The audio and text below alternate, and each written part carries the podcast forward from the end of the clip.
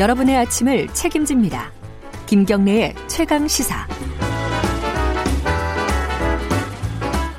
가장 핫한 스포츠 소식을 가장 빠르게 전달해드리는 KBS 스포츠 취재부 김기범, 김기범 기자의 최강 스포츠입니다. 안녕하세요. 안녕하세요.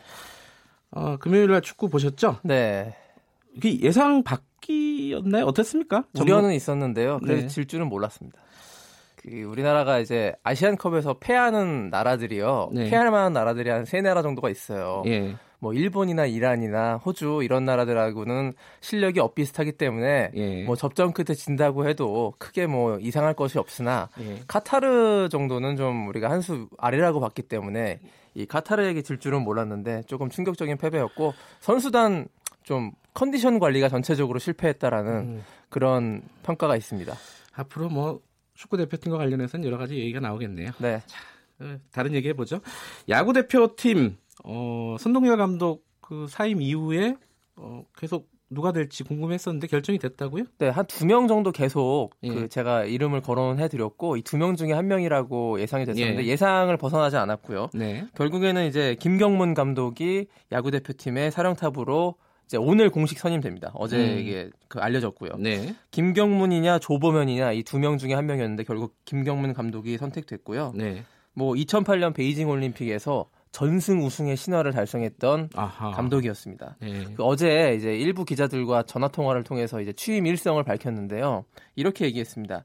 야구의 중흥에 앞장서고 싶다. 뭐 음. 야구 지금도 인기 스포츠긴 한데 그 최근 들어서는 약간 좀 국제 성적도 잘 안 나오려 가지고 좀 주춤한 그런 네. 상황이거든요. 그래서 국제 대회에서 아주 좋은 성적을 내서 야구를 다시 최고의 인기 스포츠로 더 끌어올리고 싶다 이런 이 소감인데요. 2008년이요. 그 베이징 올림픽 이후부터 야구가 국민 스포츠가 된 거예요. 아, 그랬나요? 그때 우리가 음. 이제 금메달을 따면서부터 프로야구가 굉장히 인기가 높아졌거든요. 네. 그 어떤 그 추억과 영광을 되살리겠다라는 근데 지금 의지죠. 상황이 조금 부담스럽지 않아요? 김경문 감독 입, 감독 입장에서는. 그렇죠. 사실은 뭐 일부에선 독이 든 성배라고 감독직을 아하. 그렇게 얘기했을 정도인데 네. 그 올림픽 금메달 신화를 일궈낸 감독이 또 무엇을 더 할 수 있겠느냐 그러니까요. 그런 부담감이 많으실 거고요.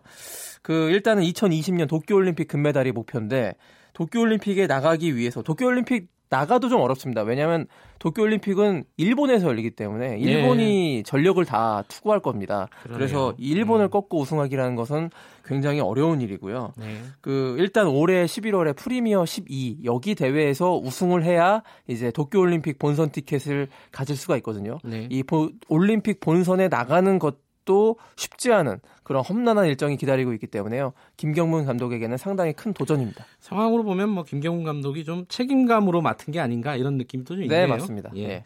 심석희 선수 어, 얘기가 있네요. 그 대회 출전을 하면서 착용한 머플러가 네, 화제가 됐어요. 고맙습니다. 네. 어제 독일로 출국. 그래서 인천공항에 많은 취재진들이 몰렸고 팬들도 네. 많이 나와서 이제 격려해줬습니다. 월드컵 예. 5차 대회에 출국하기 위해서 나왔는데 녹색 머플러를 착용하고 있더라고요. 알고 보니까 그 김정숙 영부인 여사가 네. 선물한 것으로 그 선물과 함께 편지도 보냈다고 해요. 편지도 서로 주고 받았더라고요. 네, 답장도 보냈고. 네. 그래서 이제 이 김정숙 여사가 혼자서 고독하게 아픔을 감내하느라 굉장히 힘들었을 것이다.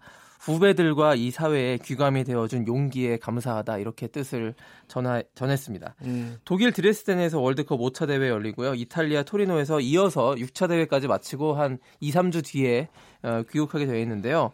자, 심석희 선수가 그동안 좀 많이 힘들었는데 네. 그래도 그 대표팀 감독 말에 따르면 훈련에만 굉장히 집중했다고 해요. 이런 주변의 어떤 정신력이 대단하네요. 그렇습니다. 네. 그 그녀의 질주를 한번 기대해 보겠고요. 네. 자, 이 심석희 선수가 이제 월드컵 대회 출전한 이 사이에 이 내일 모레죠. 조재범 전 코치의 폭력에 관한 항소심 판결이 내려질 예정이라서 이 네. 또한 또 주목받고 있습니다. 뭐 메달을 따든 안 따든 최선을 네. 다하는 모습이 아마 국민들한테 굉장히 네, 감동적이지 많이 응원해 주실 거라고 생각이 믿습니다. 드네요. 저 테니스 소식 간단하게 네. 정리하고 마치죠. 어제 호주 오픈 남자 단식 결승전 조코비치가 나달을 이겼는데요. 네. 이 세계 랭킹 1, 2위가 맞대결 해 가지고 굉장히 예전에 이제 한 6, 7년 전에 이 두 선수가 호주 오픈 결승에서 맞붙은 적이 있었는데 그때요 6시간이 걸렸어요. 아이고. 근데 어제는 예상외로 2시간 만에 끝났습니다. 예. 3대 0으로 일방적으로 조코비치가 나달을 이기고 음. 통산 7번째 호주 오픈 우승을 차지했는데요. 예. 호주 오픈에서 7번 차지한 거 우승 차지한 거는 조코비치가 처음입니다. 조코비치든 나달이든 굉장히 오, 이름을 오랫동안 듣는 선수네요. 15년 동안 조코비치, 나달 그리고 페더러라는 예. 세 명의 선수가 번갈아 가면서 메이저 대회란 메이저 대회는 거의 네. 다 휩쓸었습니다. 새로운 선수가 좀 나올 때가 됐어요. 네. 여기까지 듣겠습니다. 고맙습니다. 고맙습니다. KBS 스포츠 취재부 김기범 기자였습니다. KBS 일라디오 김경래 최강시사 1부는 여기까지 하고요. 2부에서는요. 지금 자유한국당이 국회 보이콧하고 있죠. 어, 보수 야당 입장을 어, 정유섭 원내 부대표와 함께 얘기 나눠보겠습니다. KBS 일라디오 김경래 최강시사 잠시 후에 뵙겠습니다.